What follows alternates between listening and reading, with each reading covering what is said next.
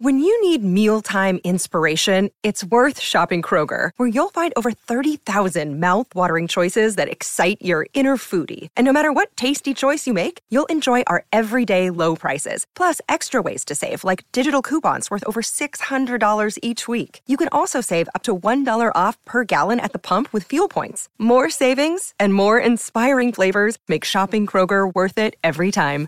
Kroger, fresh for everyone. Fuel restrictions apply.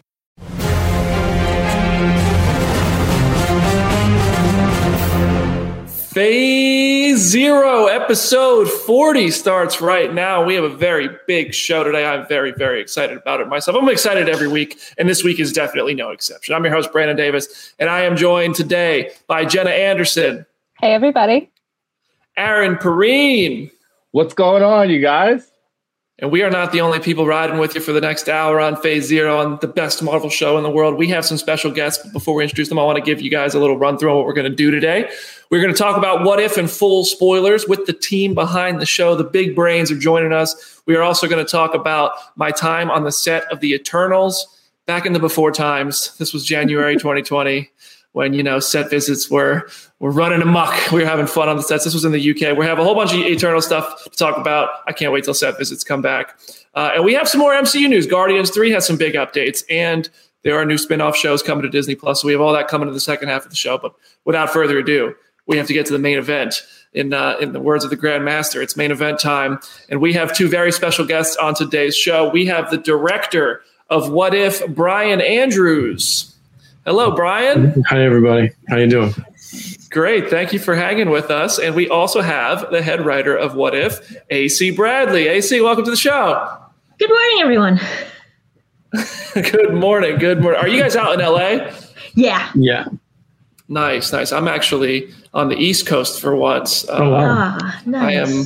Yeah, so I'm. It's 12 o'clock for me, 9 a.m. for you guys. We appreciate y'all spending your morning with us. I know it's that's or, or 9 a.m. is early for me. I'm not going to lie about it. So I appreciate y'all. Um, I just want to get like we're celebrating what if today. We have a, a, lot of a lot of fun stuff, a lot of fun questions for you guys. But I want to make sure everybody who's listening and watching is familiar with more of your work. Brian has been a storyboard artist with Marvel for years now. Worked in art departments at Marvel Studios. Movies like Doctor Strange, Guardians of the Galaxy, Iron Man 2 and 3, all four Avengers movies. Also worked on Samurai Jack and uh, Genndy Tartakovsky's uh, other awesome animated show, Primal. AC wrote uh, the Birds of Prey episode of Arrow back in the early seasons of Arrow. Yeah. That is awesome. Uh, my mom is probably losing her mind right now because she's obsessed with Arrow. Like I'm an Arrow fan, but shout out to, to Michelle because she is obsessed with Arrow. Uh, and also worked on Troll Hunters, which is like one of, another one of my favorite shows ever. At Troll Hunters is so good. If you ever watch Troll Hunters on Netflix and the Arcadia show, you guys need to do that. Guillermo del Toro's uh, you know creative world comes to life. NAC is largely responsible for the story there as well, so that's awesome. Uh, and now AC is the showrunner on What If, so we are very excited to have. I just wanted to make sure everybody knew was familiar with your you guys' resume because you guys have done some really awesome stuff before we start. Oh, thank Um, you. Of course. So, uh, my first question for you guys I want to go to the beginning of What If because I've heard really cool stories of people how they get these jobs. And like Scott Derrickson is kind of the, the the example that I go back to where he spent like thousands of dollars. He went crazy and he did this whole visual presentation for Doctor Strange to pitch his ideas for Doctor Strange. And I'd love to hear about that process when did you approach Marvel Studios? Did they come to you? What is that? What was your kind of pitch there? And uh, Brian, I'll start with you about getting what if, the what if job. Well, it, it- Marvel kind of came to us because it, it kind of spawned out of our, our, our, our main guy who whose brainchild this was was Brad Win, Brad Winderbaum. He was talking to Kevin, and they're figuring out what they're going to do coming up. And and Brad kind of threw out like, "Hey man, what if like animated?" Kevin was like, "I don't know." And so Brad went off and trying to start to figure it out. And um, he, he called me up because you know they were familiar with me and they knew I worked in animation as well as live, li- as well as live action. And he just said like, "Hey man, you want to work on something cool?" I'm like, "What?" He said, "What if?" And so we basically it was us trying to figure out like not all the stories just yet. That that was to come, um, especially when we were going to bring Ashley in and, and, and, for a writer. But it was just like, is this even a thing? Could this even be a concept? And what might it look like? Because we had to get it past the trio first. So we put together like a quick little thing um, to show like the style and what we might chase and uh, broad, broad, loose ideas of you know stories could be like this kind of thing. It's mainly just the vibe, the feel, what, uh, how big we would want to be, and what we would kind of push in a very broad, broad sense. And once they were like down with that, then then it was the next phase, and I and then I think Brad reached out and, and found AC. AC, I'd love to hear about where where you know that next part of that journey for you. Well, I had known the guys over at Marvel for years. Uh, I had pitched on Captain Marvel, but I was knee deep in Troll Hunters and Three Below. I pitched on Eternals. I don't think Brian knows that. A week after having appendectomy, and Nate Moore was very patient and listened to it was probably the worst pitch ever because I had two post-op uh, infections. It was like I ran to um, Jonathan Schwartz in the hallways afterwards, and he was like, "How are you doing?" I'm fine. He went, "No, how are you doing? Do you need a chair?" And I was like, "Yeah, I think I just like messed up that. that I think I gotta go home." Uh, so it's about a few months after that disaster. Uh, I get a phone call that's like, "Hey, can you come to Marvel tomorrow at ten or something like that?" And Marvel, they never tell you why. At least me, they never tell me why I'm there until I'm in the conference room and I'm signing the NDA. So I'm in the conference room, signing the NDA. I'm like, "Okay, what is it?"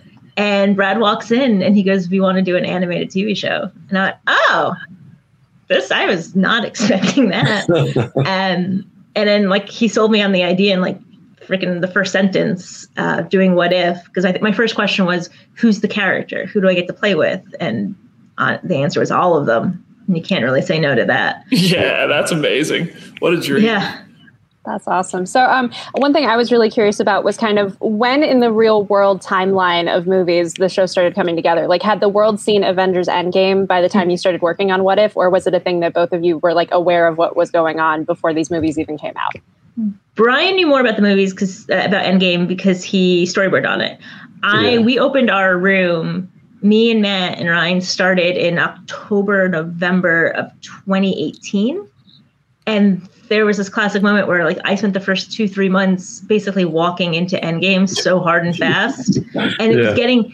I think it was Victoria was like. She's just getting spoilers constantly. Like I knew everything of it. I knew Old Man Steve. I knew Professor Hulk. I knew all the pieces of it and they're like why don't we so i got to see a t- an early screening because like this is getting cruel and she'll still stop pitching us stuff that it's already in the movie the pressure that comes with knowing those secrets. Oh my god! Now, before we get into like an episode by episode breakdown, I do have uh, a bone to pick. Why? Like, I felt like I was personally attacked every time you guys killed Tony Stark. Uh, yeah. come on, come on, whose idea was it to to kill my boy Iron Man so many times? i love iron man and he was it was never intentional it's actually funny. I was always worried that people were going to get mad because we killed the hulk like three times and i was like people are going to notice that we, we think we have a thing, thing for mark ruffalo tony had a full episode dedicated to him where he was the lead. And it was a mm-hmm. really fun lighthearted episode and it, due to covid production it's getting kicked to season two covid production delays. Mm-hmm. And but because of that we never noticed that he died in all the other episodes because there's this really fun very very tony stark quippy episode that was supposed to air between um, three and four Yep.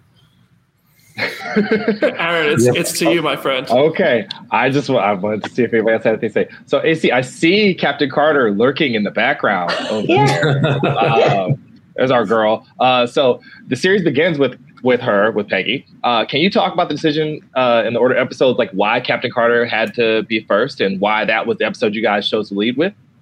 Um, it's actually the original, the first past concept art. I stole that um, right before the, the pandemic hit and took it to my office. So thank you, Ryan Meinerding. I have your art in my room.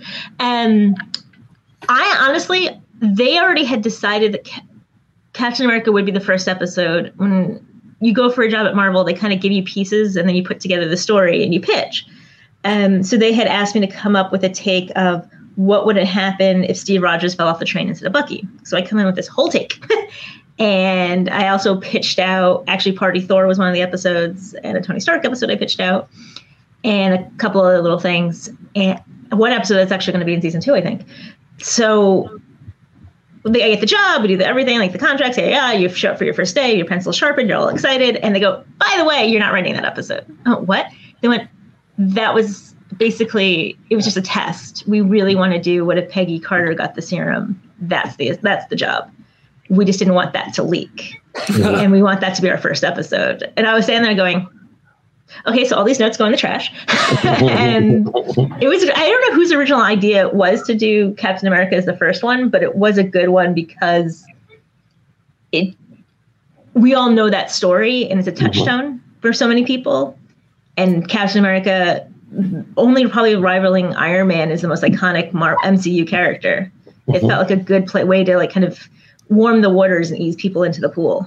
Yeah. So they, I may have been like a combo of like Kevin and Brad or something. I forget, but it was way, way early on the notion of doing something exactly as, as Ashley stated, like something that was early in the history of the heroes um, for that familiarity, you know, because things are going to get crazy later on. So it's like, we'll start the audience with something that they kind of know and we shift it a bit. Um, but and still has repercussions and it gets relatively different. Um, but you know, it's a far cry from like, and Star Lord is T'Challa. You know, it's just like, whoa, you know. So just starting off a little bit, a little bit easier. Um, and also, I, I, love the idea of doing something like that because I just wanted something that felt pulpy and retro. Um, just because I feel like I just didn't get enough of that in the first Captain America movie. It's just like I love that era. I love the vibe and the feel of, the, of that time frame and, and that type, those types of toys to play with. So it's like let's do some of that, you know. Um, but it opened the door for other things like, you know, Kevin christening the Hydra Stomper. It's like, well, we got Skinny Steve, and Skinny Steve is going to sit on the sidelines. We have Howard. Howard's going to do some cool stuff. So, I mean, mm-hmm. a lot of really fun things came out of that, that that that concept, and just kept building, building, building. It was it was, it was a lot of fun. That's awesome. So, um, I know there. You guys had said in other interviews that there was initially a plan for T'Challa Star Lord to have a spinoff. Um, can you talk about what that might have looked like and like where Chadwick wanted to take it and how that all kind of would have taken shape? It, it, never got fully full. It was just as we got through a few more of the episodes and, you know, more of this episode two was getting finished and we were seeing how it was turning out. And like, we always loved it.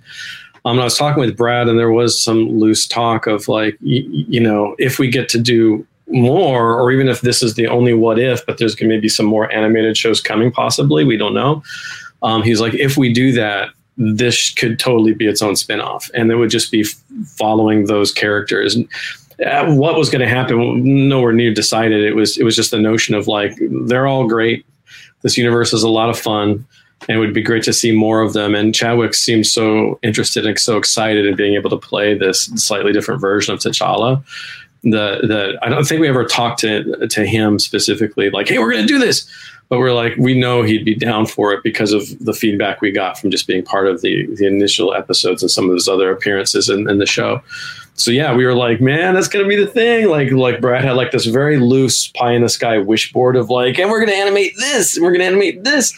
So that was like one of the first ones that went up for him was just like we gotta we, we gotta pursue this. So it was just always there in the waiting as an idea. Mm-hmm um, which excited us. You know, it'd be so much fun. You know, them going on more heists and seeing more of that universe, and you know, but you know, alas, it, it wasn't meant to be. I guess. So, completely shifting gears to episode three and the murder mystery with Hank Pym kind of at the mm. center of it. Um, Hank Pym is kind of a little bit more of an a hole in the comics than he usually is in the MCU, for lack of a better term. Um, did that kind of inspire episode three at all? Kind of the more darker parts of his comic roots? When it came to episode three, once we kind of settled on, like, let's get a murder mystery, let's do like start knocking off the Avengers. And I'm a huge Agatha Christie, and of course, being from New York, a Law and Order fan, Jerry Orbach, uh, the, the, Jerry years. And we brought to Brad. It was Brad's idea to make it Hank Pym because I only have like loose like okay, let me just pitch this out because having learned after again walking into Endgame, walking into like every movie on the slate, I was like can we do a murder mystery? Or are you guys planning that for like Avengers 5? Like, what's going on? Mm, yeah. And it was like, no, no. And then his, because he'd worked on Ant Man, he was like, you should do Hank Pym as the bad guy. He hates Shield so much. And we talk about it in, you see it in Ant Man, but it hasn't been really explored. And I was like, okay, well, he can't just hate Shield. That's not enough. And then it's, well, if his relationship with Hope, which we see get repaired in Ant Man 1 and 2, didn't get the chance to be fixed and instead she passed away in his mind due to Nick Fury and Shield's wet faults, that would be enough of a trigger to make him pull the trigger, so to Mhm. speak. Okay. Um, so, to, and I also now I want Detective Chimp. I want Daniel Craig Detective Chimp for Avengers Five. You heard it here first. Uh, so in the next episode, uh, Doctor Strange, he he kinda deviates a lot from the Doctor Strange we know. He devours so many monsters and wizards. Rip my little bug friend with the cape. Uh, are there any other significant creatures there that we should be paying attention to? Anything like that we should be like that caught your guys' eye? Like you paging through the annals of Marvel history to find what kind of creepy crawlies for him to eat and absorb? Uh, I I think a lot of it was like you know our artists just coming up with cool stuff, and a lot of it was Ryan, you know, um, Meinerding, coming up with some fun designs, fun ideas with his team. So they could have snuck in some Easter eggs, like they who knows they could have borrowed from something, something, and combined. it. I, I know there is one specific Easter egg that's pretty powerful. And I I think it's literally on there for like one frame or two frames, and Huh? it's it, it's something that exists in the universe. So if people are savvy and they can find it, they go, "Oh my god, he he consumed that." oh Jesus! So yeah, there's a was there's a pretty big one. what? You can't just not tell us what it was. I want you to go and watch it and freeze and freeze it and try and find it. You have to hunt for it. Um, but, but yeah, challenge uh, accepted. challenge accepted. and There's then you, can, then you can write me and text me and be like, "Is it so and so?" And I can say, "You're close." Be careful, because I will. Yeah, go for it. I'm, I'm down. I'm, I'm down for it. I want to know if you guys can find it because it's pretty potent. It's pretty. It's pretty huge thing. all right, all right. Uh, I want to talk about the. Oh, go ahead, go ahead. I was just going to say there is a teeny Easter egg, which I don't even know if Marvel even realizes that got snuck in, or Brian, by, by me, Graham, and Joel, one of the storyboard artists. Um, the gnome is Chomsky from Troll Hunters. Was it? Wait, was he in there? Yeah, he's like one of the first things he consumes is Chomsky.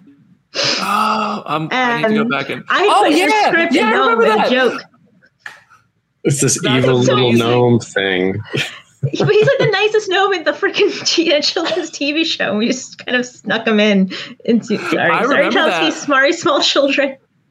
I felt in, really in bad. this universe, yeah, in this universe, he, he's he's very perturbed when he gets summoned, and he's very angry. I got a And- bunch of text messages from the Troll Hunters crew being like, "Did you just kill Gnome Chomsky?" yes, yes. I was like, We did. It was a Oh. variant of Gnome Chomsky. Yeah, exactly. Oh, and it's, it's it's a subtle hint. Like it never comes out in the show. There's no way to know this, but like in inner detail, none of the creatures that he absorbs are dead. They're they actually are all fully alive in him and fully capable, and that's how he's drawing upon extra power. It's not just that he absorbs them, but he's like they are immortal now within him. So it's like a perpetual power supply. Well, that Um, starts me down the path of well, where's he going to let them all out? Mhm. Yeah. Who knows if he can ever Uh-huh. can, or. how hard is it for him to wrangle all those all those things? It's true.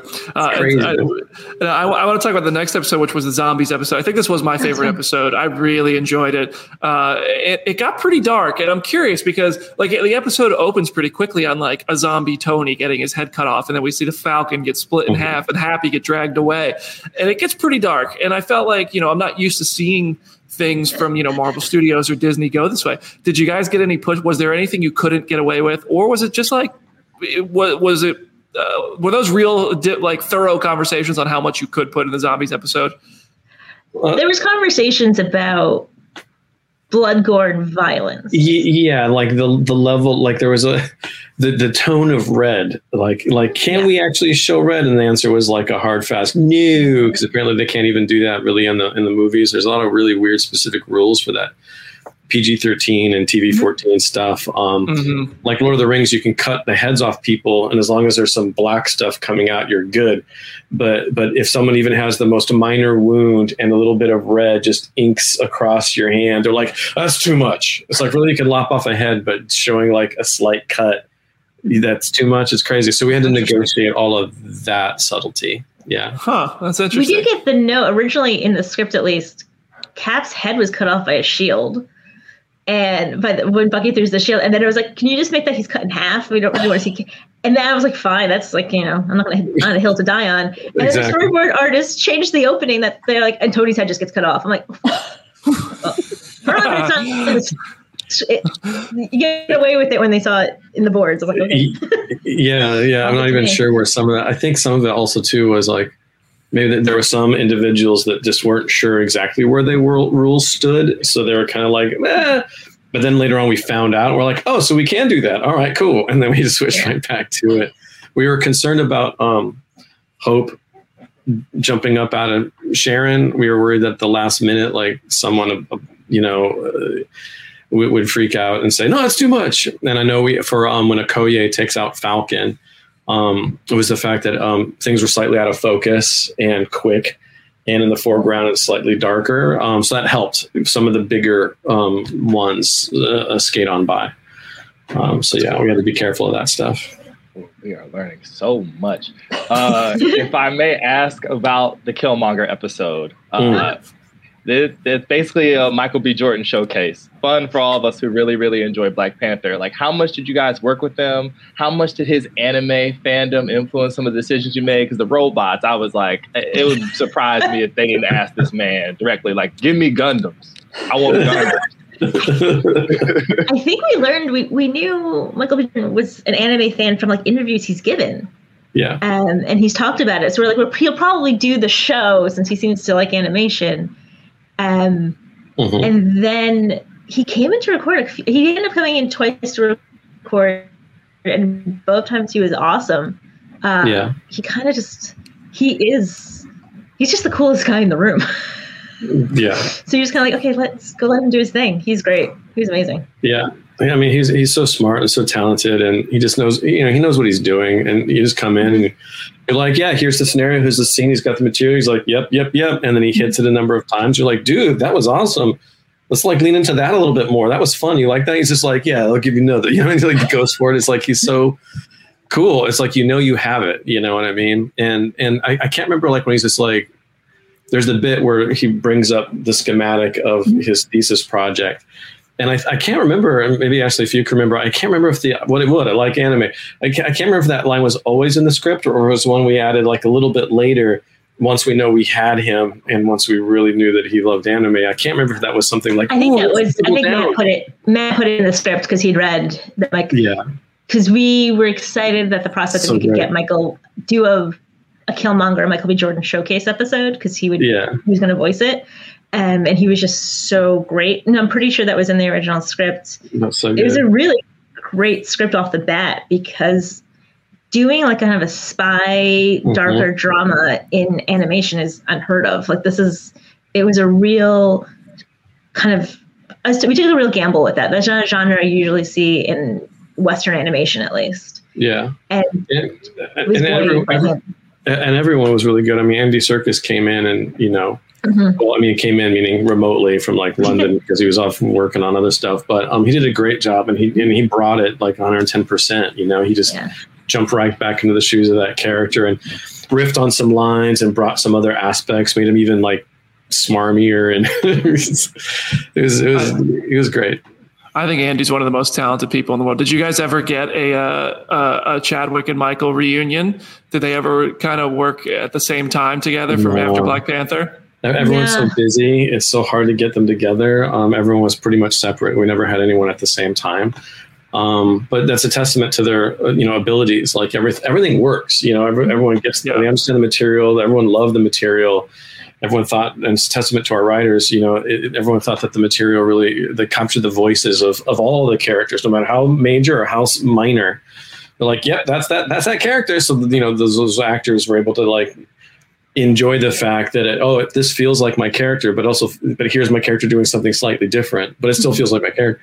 Yeah. that, that's awesome you know and and time and time again they they, they would say that you know so and that's that's awesome. That's awesome that's great. So um, I wanted to ask about the Party Thor episode. As a huge Captain Marvel fan, I loved kind of her and Thor clashing across the episode. If we had seen that fight kind of come to fruition without his mom intervening, she would have won, right? Like, can can we agree that? Like, what what do you guys kind of think? yeah, I mean, she straight up says, like when she's talking to Maria Hill, like I could take him out, but I'm going to take out the Western Hemisphere, and that's the issue. She's like, I don't want to. Sh- you guys don't want me to destroy the world over a keg stand Chad, right? and like that's the whole point. She's like, I can't. We can't actually have a real fight unless without we already destroyed Stonehenge. Yeah. How much Exactly. collateral damage do you want? And that's where the joke comes from of Darcy being like, um, basically take out one of the Dakotas. No one's going to miss Yeah. them. Sorry, North and South Dakota. Yeah. Apologies. Yeah. Apparently Darcy has a thing for the Dakotas. I don't know why, but it's just. I actually can't tell them apart. I the joke I can't tell them apart was one of my jokes, and then um, oh my gosh, our, our coordinator, uh, your assistant Brian, she went South is on the bottom, Ashley, and I went, oh, that's funny. I was like, I just, I just, like, I actually can't tell you too much about. I'm from New York City, and I live in Los Angeles, and I grew up in the Bronx. I like my middle of the world, the middle of the country geography is very sad. it's, it's, it's, but it's great though because it, it fueled a little extra addendum to the line, so it's it's awesome. You know, it's like you, you pull from everywhere and just keep making it cooler. You know, so that's awesome. But yeah, that was a really fun one to do. Um, I love I love how people's reaction where they're just like, "Oh my gosh, they're gonna fight! I never knew I needed this, but I totally want this. This is great." Um, and it was fun trying to keep it where they're both not trying to obviously blow up the planet and kill each other, so it can keep the the, the fans having fun debating and under what circumstances would one win or the other? You know, I'm I'm just like, it doesn't matter. They're heroes. They shouldn't be fighting anyway. But it's fun for them to spar, and that's great. And we get to have So- a lot of fun. with that. Uh, it's always a reasonable conversation among the fans uh, when you Yes. talk about characters. Yes. Speaking about like dust ups, uh, episode eight, we get Jeffrey Wright finally gets to throw a punch uh, when him and Watcher Ultron battle through the dimensions. And it, some of the fans on Twitter saw that there's a little, there might have been Mustafar in the background between Ultron and Watcher. Like, uh, did you guys get the Star Wars clearance? Like, how did that go down? We, we, we didn't get any clearance from anyone because you know I can neither confirm nor deny that those locations lo- exist in the Star Wars universe. But um, you know, I, I can neither confirm nor deny. It's, it's in the eye of the beholder. Uh, That's right. I- There's a lot of universes out there. All, that's all I gotta say. Yeah, I, th- I think my fa- possibly my favorite moment of the show was that was Hawkeye uh, sacrificing himself to, to help Natasha complete the mission. Uh, I thought it was just like the, the way the way you guys animated that, where he's falling into the pit, like the emotional payoff of that, because we as fans know that relationship between them. I thought it was fantastic. It was, it was just, I love that moment, but also it felt like you guys flipped the roles from from Endgame. Was that kind of the intention there to say like, well, we know how this went down when they needed the Soul Stone. We went ahead and flipped it on its head, and this is what would have happened. Was that? Did you guys have that in mind when you made that moment? Yeah, um, when so I'm getting a slight echo. So I hope you guys aren't getting it in your headsets. Uh, when it came to the episode, we decided that the two people we're going to follow, like you can't really show the end of the world and not give a character story in the middle of it. Otherwise, it's just eye candy. Mm-hmm. So we realized it was going to be Natasha and Clint, who are the two most, the two human Avengers, the two most human characters. They're not superpowered. They're not clad in vibranium suits. They're just two very skilled people then it was like, okay, that's going to be really interesting. And we get to explore that friendship, which we've seen on screen, but here we get to see it a little bit more. And then it was like, okay, and then obviously we're to flip Endgame. That was like, we have to do that. We have to take that moment and do the reverse because people had been talking about it. It was such a big moment in Endgame, um, Black Widow sacrifice. Let's see the reverse of it. And it kind of just came together, just like with the characters. Like it's Clinton and Natasha are already so well fleshed out in the films that just seeing their friendship in this harrowing time was kind of actually fun to write and interesting. Yeah, it was one of my favorite dynamics I've seen between the two. Yeah. And and it was fun. I mean, all, I mean, all, all the awesome stuff is right there on the page, and then it's just a question of like being able to to show it, you know, and you know, uh, the visuals that it allowed um, Mhm. helped us just to, um, you know, cement or like uh, re-edify, you know, all, the stuff that was going on between them, you know, and especially like a little bit little details in the scene when they're um, in the um, archives you know, and they're having certain moments and working with the actors to try to like get some of those lines to come alive and then maybe ad lib out just a little bit um, to also create an opportunity for the watcher to then chime in uh, and, and and be like the viewer, you know, like on the edge of the seat, you know, like holding onto the armchair, being like, "Don't go in that room." You know, th- there was a lot of fun being able to play with that working with Jeffrey on some of that stuff was a lot of fun because he, he loves it when he gets a chance to like come out and and you know, mm-hmm. and that's something that we always wanted to do in the show too is like to, you know, humanize him in a way, like you know what I mean. He's he's kind of us, mm-hmm. and so allowing him to kind of experience things and emote a little bit it, to get away from the I'm an omnipotent being. It's like we didn't want to go that route, certainly. Um, and moments like that, where he's becoming more invested in the story, really allowed us to uh, to have some fun, and, and, for the actors to have some fun with that stuff was great. So, um, oh, you're muted, Brandon. Brandon. Oh, oh, yeah, there we go. Anyway, all right. Well, it wasn't important anyway. Whatever. Uh, but yeah, we're, I now I, before we let you go, I do want to just jump ahead if we can and just you know i'd love to hear about what you guys are up to now. Like how how is things going on season two? I know you guys are hard at work over there.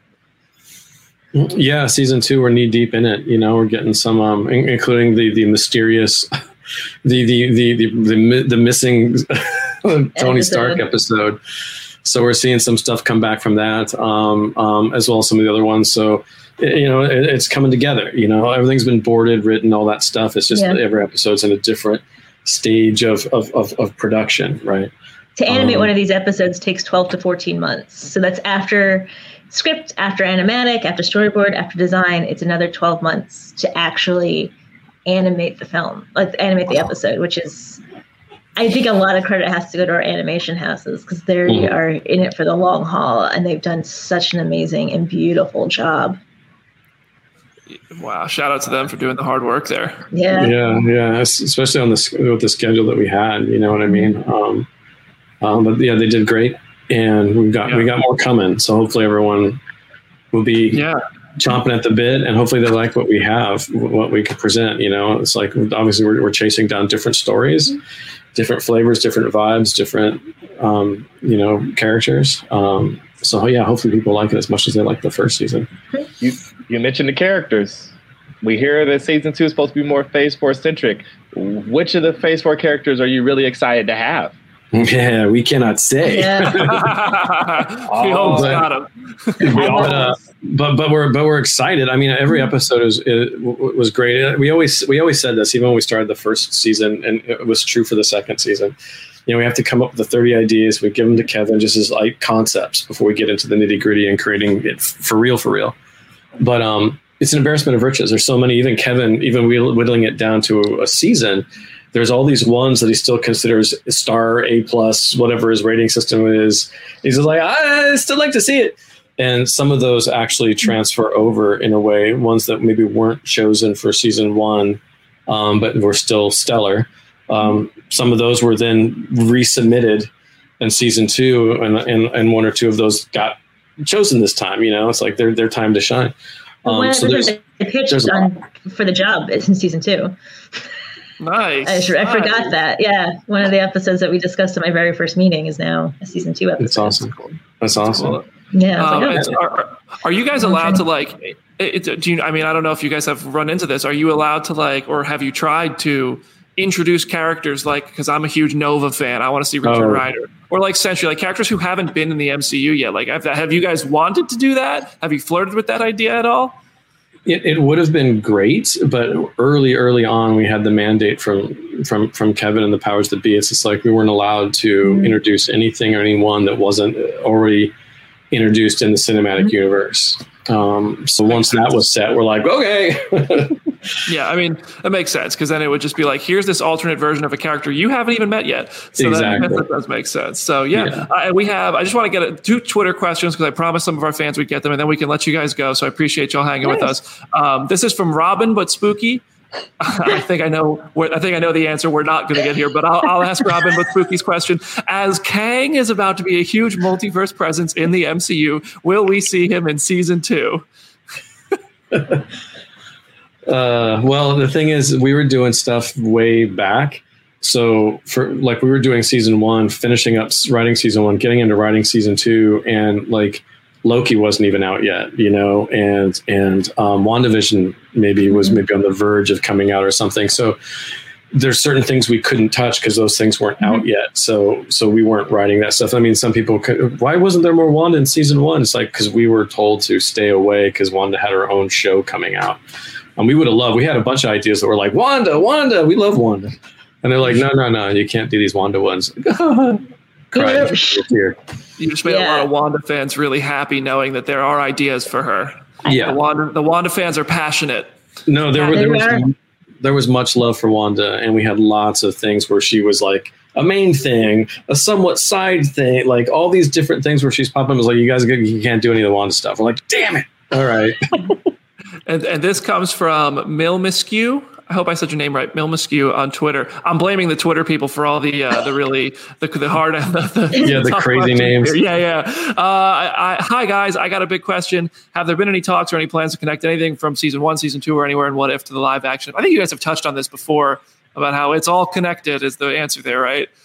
In yeah, one way or another. It's all. I mean, it's all up to Kevin. Yeah. um, but I one thing I learned at Marvel, there's always plans they always are planning something. They always have a trick up their sleeve. Yeah. Uh, you can't.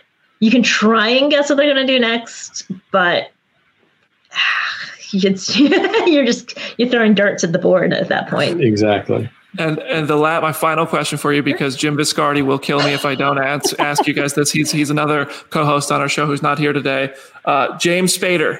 Did you guys ever uh, consider having. He is a James Spader super fan. I think he has the blacklist posters all in his bedroom. so I, am a, I'm friends with Ross. I think Ross did a tremendous job. Uh, was, yeah, he was he, great. He very much made it his own, and I know he's capable of doing an Ultron impression because I did Avengers Damage Control, and he very mm-hmm. much. I didn't know it wasn't James Spader until the producers of the VR experience told me. Do you know who helped write the dialogue in Avengers Damage Control? This girl. That was the coolest thing I've ever done. Me and that. Put a polish on it. You guys, that damage control was the coolest thing I've ever done. That was. I, I, I. hope they bring that back and people get to more people get to experience that because it was the most immersive thing I've ever done in my life. It That's was awesome. so fun. Cool.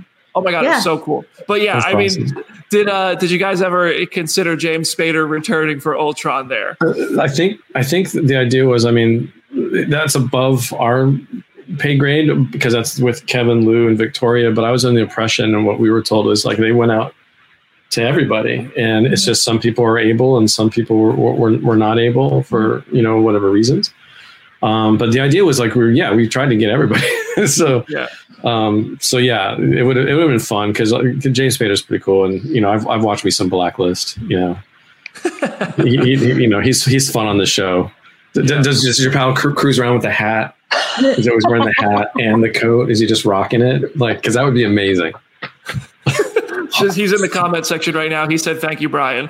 Yeah, full props. if he rocks that hat regularly, then full props. That's it, Jim. We're gonna get you. A, we're gonna get you one of those hats. All right, guys. Well, AC Bryan, thank you so much for hanging out with us on Phase Zero today. Uh, we, I'm sure we could spend the next 24 hours talking with you about all this, but I know you guys have to get back to work over there, and uh, we're really excited to see what else you guys have in store. So, uh, congrats on season one. Thank you so thank much you for coming to chop with us, up with us. And if y'all ever want to talk again, you are more than welcome anytime you want. Awesome. Oh, thank, thank, you. you all. so much fun. Thanks, guys. Totally. Bye. All right, everybody. We are going to take a quick one minute break here on episode 40 of Phase Zero, and then we'll be right back to talk about my time on the set of The Eternals. We're going to talk all about the, everything James Gunn has been saying on Twitter, and we got to keep rolling with all that. So we'll see you in a minute.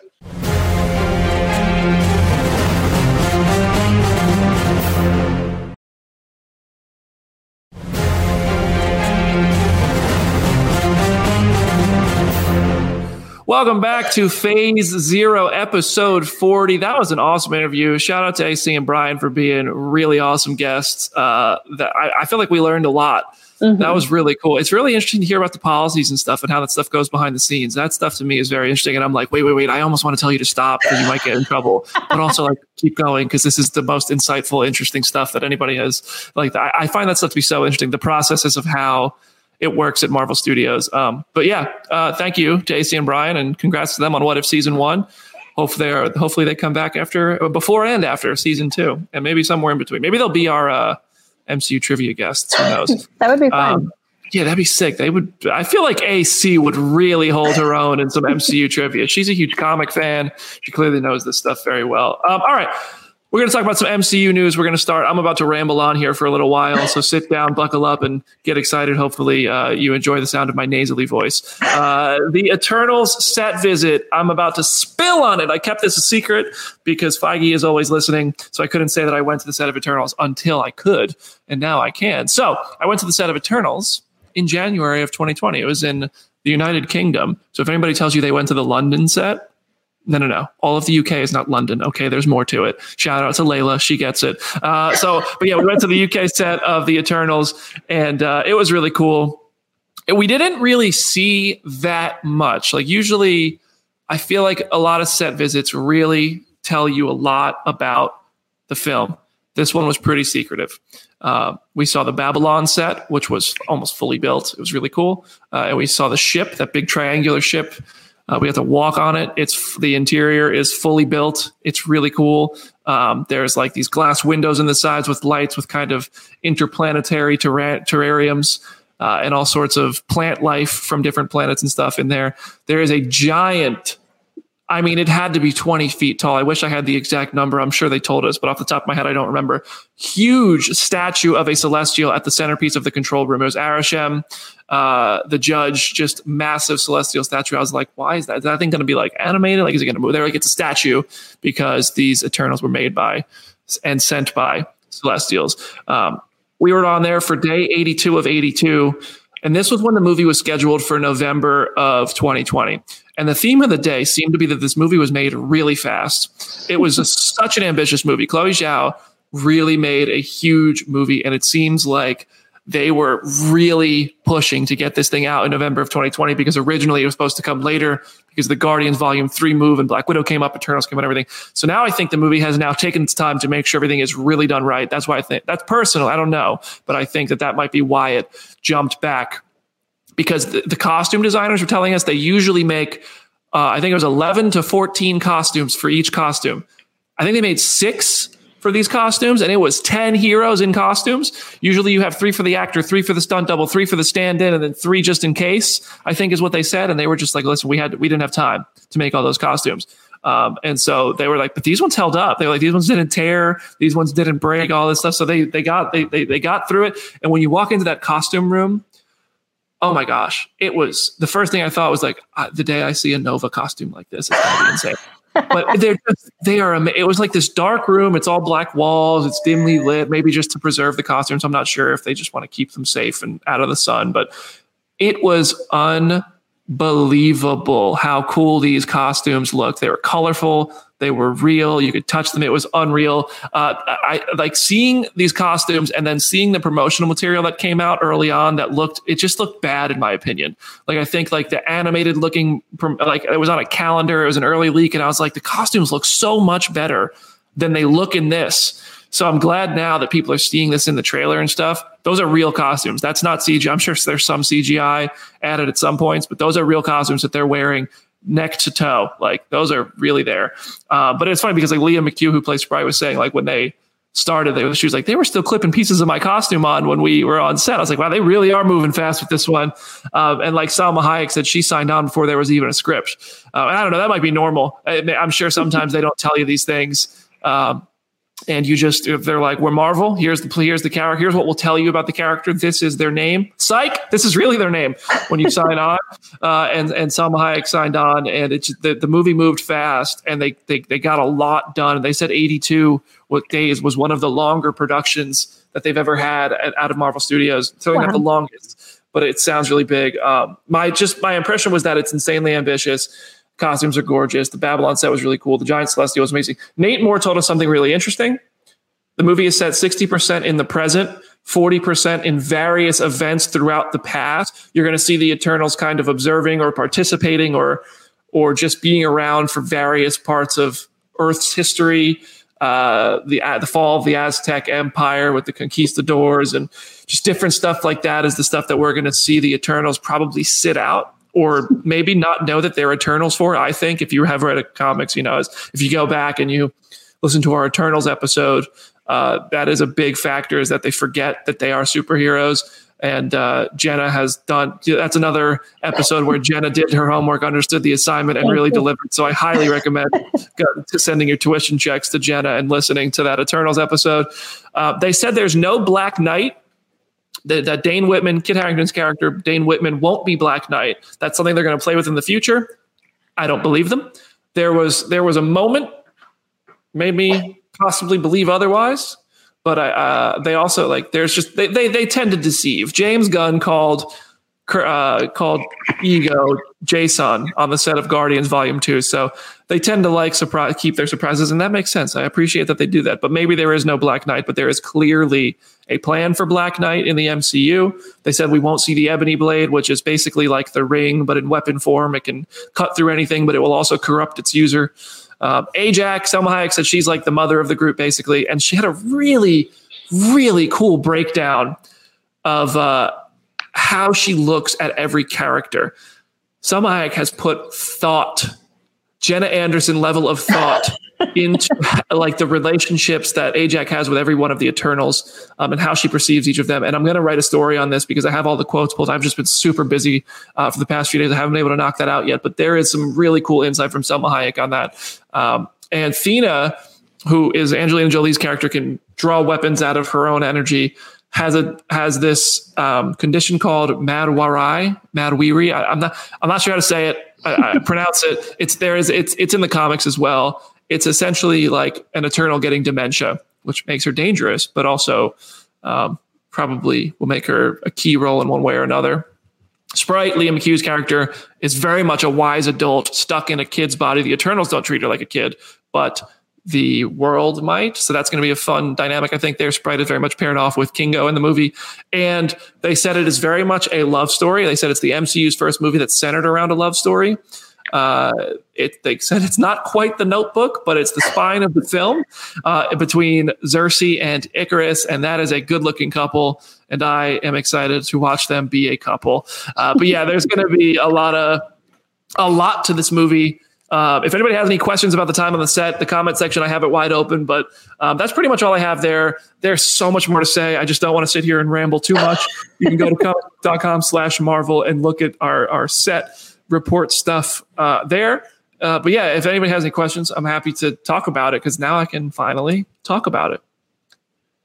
Um, I just wanted to say for people in the comments who might not like understand or grasp some of the beginning of what Brandon was saying, like there was an interview with Finn Wolfhard on Jimmy Fallon like two nights ago, and they were asking about filming Stranger Things 4, and they said it filmed over 300 days. Wow. So this this this movie was whipped together in a hurry. There's just I, I, was like 85, a third of a TV show. What in the world? Even a TV show as big as stakes is like Stranger Things. It's obviously a big production with a bunch of money behind it, but this is this thing was lean. It was lean That's and mean. That's crazy. Yeah.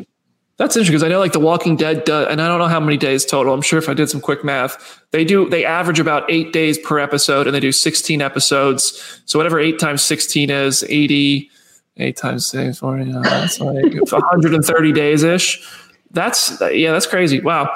Um, yeah, that's interesting. Did uh, there's a question here? Did you get the feeling the villains are just going to be all CGI? Says Blawrowski in the comments. Yeah, I do think so. I think that the deviants are going to be very much CGI. Kro is not the pink deviant from the Jack Kirby comics. Uh, so he's. I think it's I'm pretty sure Dan Stevens is voicing Kro. I think I saw an interview with Collider yeah. where he, he, confirmed it like a couple weeks ago without oh, really confirming it. Yeah. Okay. Yeah. Yeah. Uh, so yeah, I think I think the Deviants are very much CGI. Um, I'm not. They didn't really tell us too much about the Deviants, other than they haven't been spotted in thousands of years, and now they're popping up in this weird evolved form, and that's probably what's going to cause the Eternals to get the band back together. Uh, but yeah, I don't. I, I, Steve Blawrowski says a little worried it's going to look it's not going to look good or be corny. It's a fair concern, but we've seen so many CGI villains. It is it is definitely hit or miss from the trailers. They look okay. You know, I'm, I'm holding my judgment on that until I see it on the big screen the way Chloe Zhao intends it to be. Cinema, cinema people. Uh, but yeah, so I, uh, if that's if that's all we have there, shout out to Lil Icky, and we can move on to. Uh, I don't know if Lil Icky's in the movie. If he is, he's not going to be there for long. R.I.P. wow. R.I.P. Homie too close to the sun. Uh, but yeah, we can move on to the rest of the news. And if anybody has any questions, I'll just monitor the comments while you guys run through some news here, and uh, we can circle back to it. But but we're we're already almost an hour into this program today. Wow, it's, it's, it's, a, it's a chunky edition of Phase Zero. We got a chunky so the biggest the biggest uh, news story I think of this week has been uh, Will Poulter getting cast as Adam Warlock for uh, mm-hmm. for Guardians of the Galaxy Volume Three. Uh, apparently, uh, Regé-Jean Page and George MacKay were the runners up. Uh, the question I would have for everybody is what version of Adam Warlock do you want to see here? We posed this on Phase Zero Twitter account, and you got a bunch of different, uh, you know, responses to that. I know we've been waiting on this announcement for a long time, and there was a lot of, you know, response to it. Rip all the other people. I feel your pain. Who wanted Zac Efron? I understand. I get it. I'm one of you. So I leave it to you guys. See, the Zac Efron people are now just going to shift back to Johnny Storm. Like they're just going to immediately. I've already seen so many people who just want him to be Johnny Storm now that he's out of the running for that. I I'm like I'm agree. Like we talked about this before we started recording. I'm not super familiar with Will Poulter. Like I've seen bits and pieces of the movies that he's in, but like he seems like such an interesting choice. And like James Gunn is so good at casting that I whatever he sees in his incarnation of Adam Warlock, I am super excited to see realized because it's absolutely absolutely not what I would have expected when we were sitting there watching him in, as you put it, the air fryer, like all of those years ago back in 2017. I was thinking about it the other day when he got cast of like, imagine being Will, Will Poulter and sitting there watching Guardians 2 and not knowing that like five years later, you're going to be that Adam Warlock. Like that has to just be wild. But like, I I think there's so many ways you can take his story. I know Adam, our coworker, had a really good theory on Twitter, which would be that like Ayesha and all of the other people get snapped, and then during the blip, he breaks out of the cocoon and like goes crazy for those five years. Like I think something like that would be really cool. But I think whatever James Gunn's going to do with him, I think is just going to be absolutely wild. I think Will Poulter is a fantastic choice. Also, I found out about this on Thursday, and I was like trying to get it confirmed so that I could announce it on the show. And when I saw the deadline report, I just I was like. uh, yeah, that one hurt. Um, but uh, I think Will Poulter's a great choice uh, because uh, he's funny in We're the Millers, and he can in the if you've seen the Maze Runner movies, he can play like the arrogant like dick like, and I think that those are the things that you're to want from Adam Warlock in the MCU. And you know, James Gunn is bring, he's to play this like, I'm funny. I'm maybe even a little like, like Zac Efron type of character, like the full of yourself, like the, the, the, the thing you typically expect. I think Zac Efron is more dynamic than that, than people give him credit for often, but the character, the Baywatch type character. So I think Will Poulter can do that, but he can also get serious. He can also play really sharp, intense, versions of this. So uh, yeah, I think I think it's a perfect casting, and I think the other two guys there are roles for them in the MCU. Reggie John Paul Page. Um, I saw people saying he could be Reed Richards. Mm-hmm. I, am fine with that. I saw people yeah. saying Adam Brashear. I'm I'm cool with that. I think George MacKay would make a good Nova if Kevin doesn't call me. So uh, George could be a really good Richard Rider. Uh, George McKay in 19 he was in 1917, right? Mm-hmm. That was, dude, oh, that dude went through it. Yeah, I have the, I have all the respect for him after that movie. But yeah, Warlock is cast. I'm sure uh, in about 20 minutes when the show's over, we will have our Reed Richards casting. Something crazy. It, there's always a post credit scene. And then the other Guardians news of the week was that James Gunn tweeted yesterday because a fan asked him, like, when is Guardians of the Galaxy Volume 3 set? And he responded with now, which is a question or an answer that everybody has a lot of questions over of like, well, it can't be 2021 because of the snap and the five year time jump and all of that. Um, there's also this weird wrinkle in the fact that technically Endgame takes place in October 2023. So if if Guardians 3 is set now, which would be May 2023 when it is supposed to be released, that might create a little bit of a time warp with what we have established in the canon. But also, we know Marvel is willing to kind of have a sliding scale of their timeline, as evident by like Spider Man Homecoming and everything else. So, what do y'all think of that, that kind of aspect of it? And then the other piece of news is that Tyler Bates is not going to score it, even though he scored the first two movies. But yeah, so what do y'all think of that news? That to me is a bummer. The Tyler yeah. Bates news is a bummer. I love Tyler Bates' score. Um, mm-hmm. Um, I don't know why he's not back, but I, I, am sure whoever is coming in will play off of the Guardians team he's created, and and I'm sure they'll make a great choice. But I was a huge fan of Tyler Bates' work on the first two movies. But yeah, set in now. Just don't don't give me the pandemic in the MCU. I don't need it. Like I got the pandemic all around me already. I don't need it in my Marvel content. Just yeah, don't set it now, please. Anything, any, any anywhere but now. I don't, yeah, I think I think I think by now he just means present day MCU. Yeah. You know what I mean? It's set where we after we last see them in Thor: Love and Thunder, Mhm. and that makes sense. I didn't expect the prequel. I'm interested to see how Gamora catches up to the now, which is nine years later. But yeah, Aaron, what do you think about this?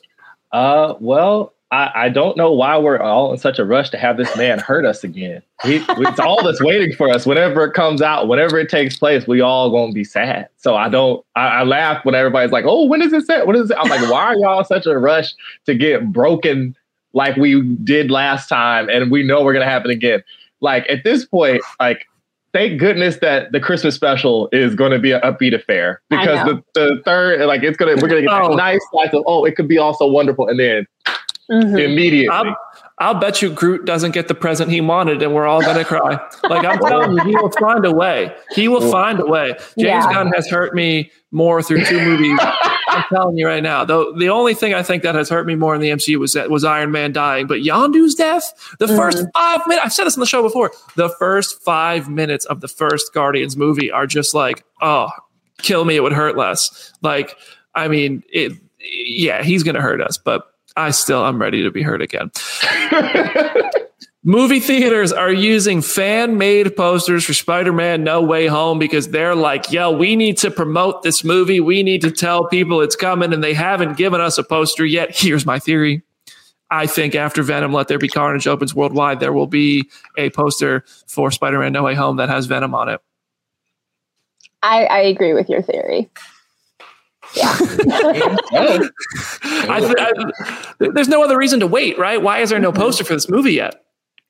It's insane. like I expected them to. I expected them to put out a poster that would just be Tom Holland because I, I expected them like when we got the first trailer awesome. of like just Tom Holland or like the weird little like scrapbooky kind of like DIY deviant art version of the last two posters. Like do something like that with the characters that we know are here. Like you don't have to spoil Venom in a poster if you don't want to, but it is very suspicious that we're like almost two months out for this movie and there are no posters and people are just But having to you use know they fan want to. You know Yeah. they want to.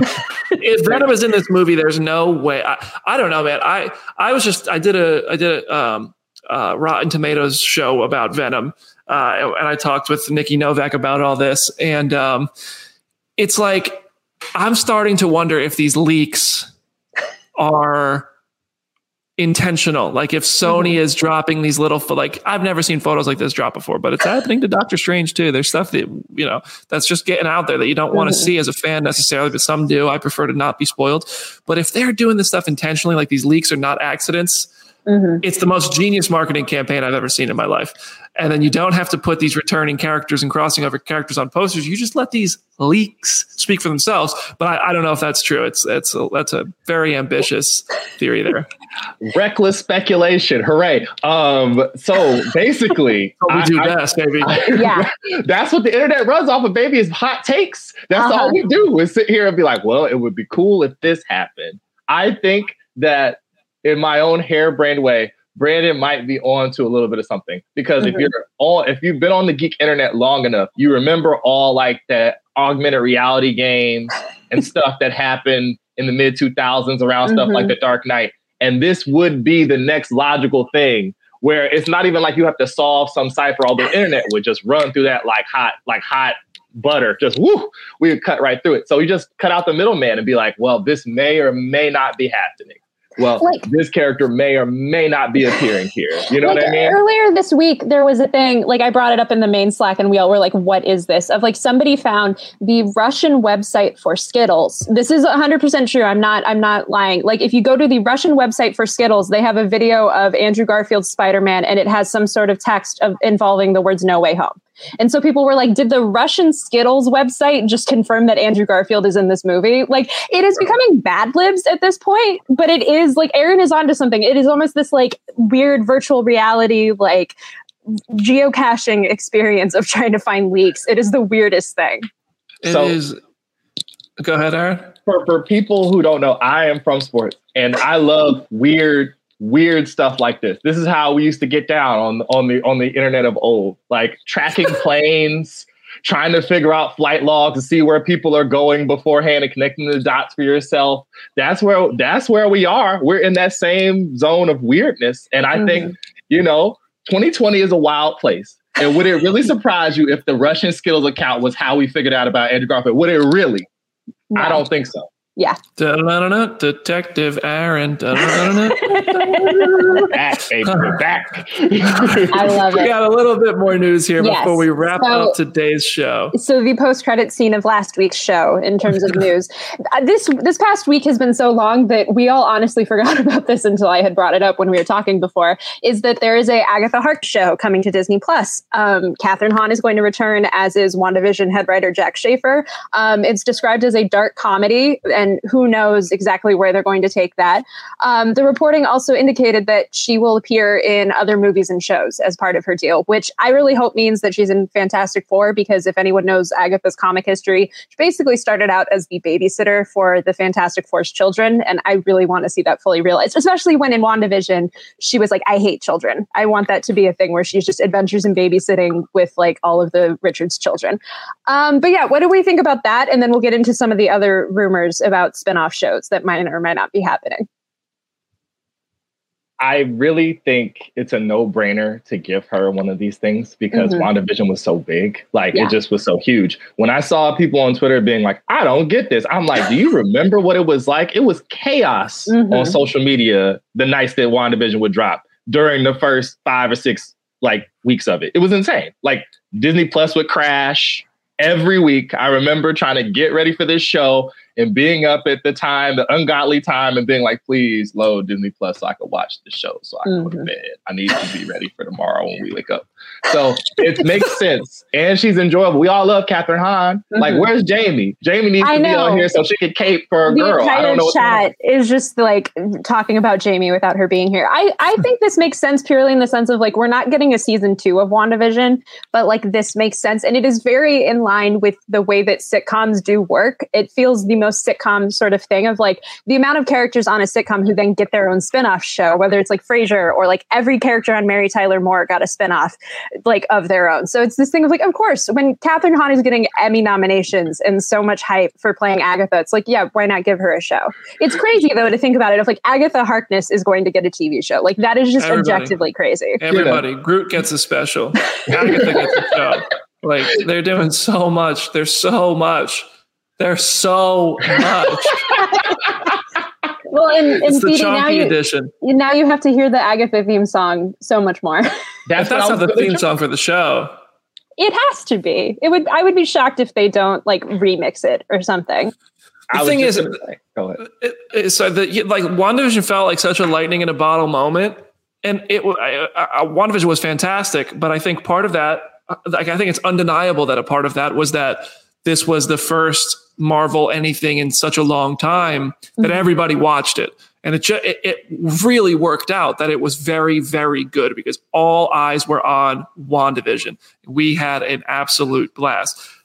Now I'm getting to the point where I mean I'm going to watch all this stuff. I host a Marvel show. I love Marvel stuff, uh, but it's it's almost like when is it too much? I'm not sitting here saying let's not make these shows by any means. Don't go ahead and blast me on Twitter and hates these shows. No, I'm hyped for Agatha, but I am like, man, it's going to be hard for people to keep up with this stuff. Is it at some point going to start discouraging new viewers from going to the movies or joining these shows? Like if you have to had watched Age of Ultron to see Wanda's first show, then uh, Civil War and Infinity War and Endgame and WandaVision and Doctor Strange 2 and Agatha all along, just to understand, I don't know, the, ne- the next movie in 2025 plus everything else that these characters like i love that it's interconnected but it feels like that's going to start to become both the blessing and the curse of the marvel cinematic universe where everybody like it thrives based on that because everybody like has a favorite character when you take one you put them somewhere else you get a whole pool of audiences and fans that are excited to see what's next but at the same time you're going to have people who are like that's a thousand hours of content that I have to catch up on. Why why bother starting? You know what I mean?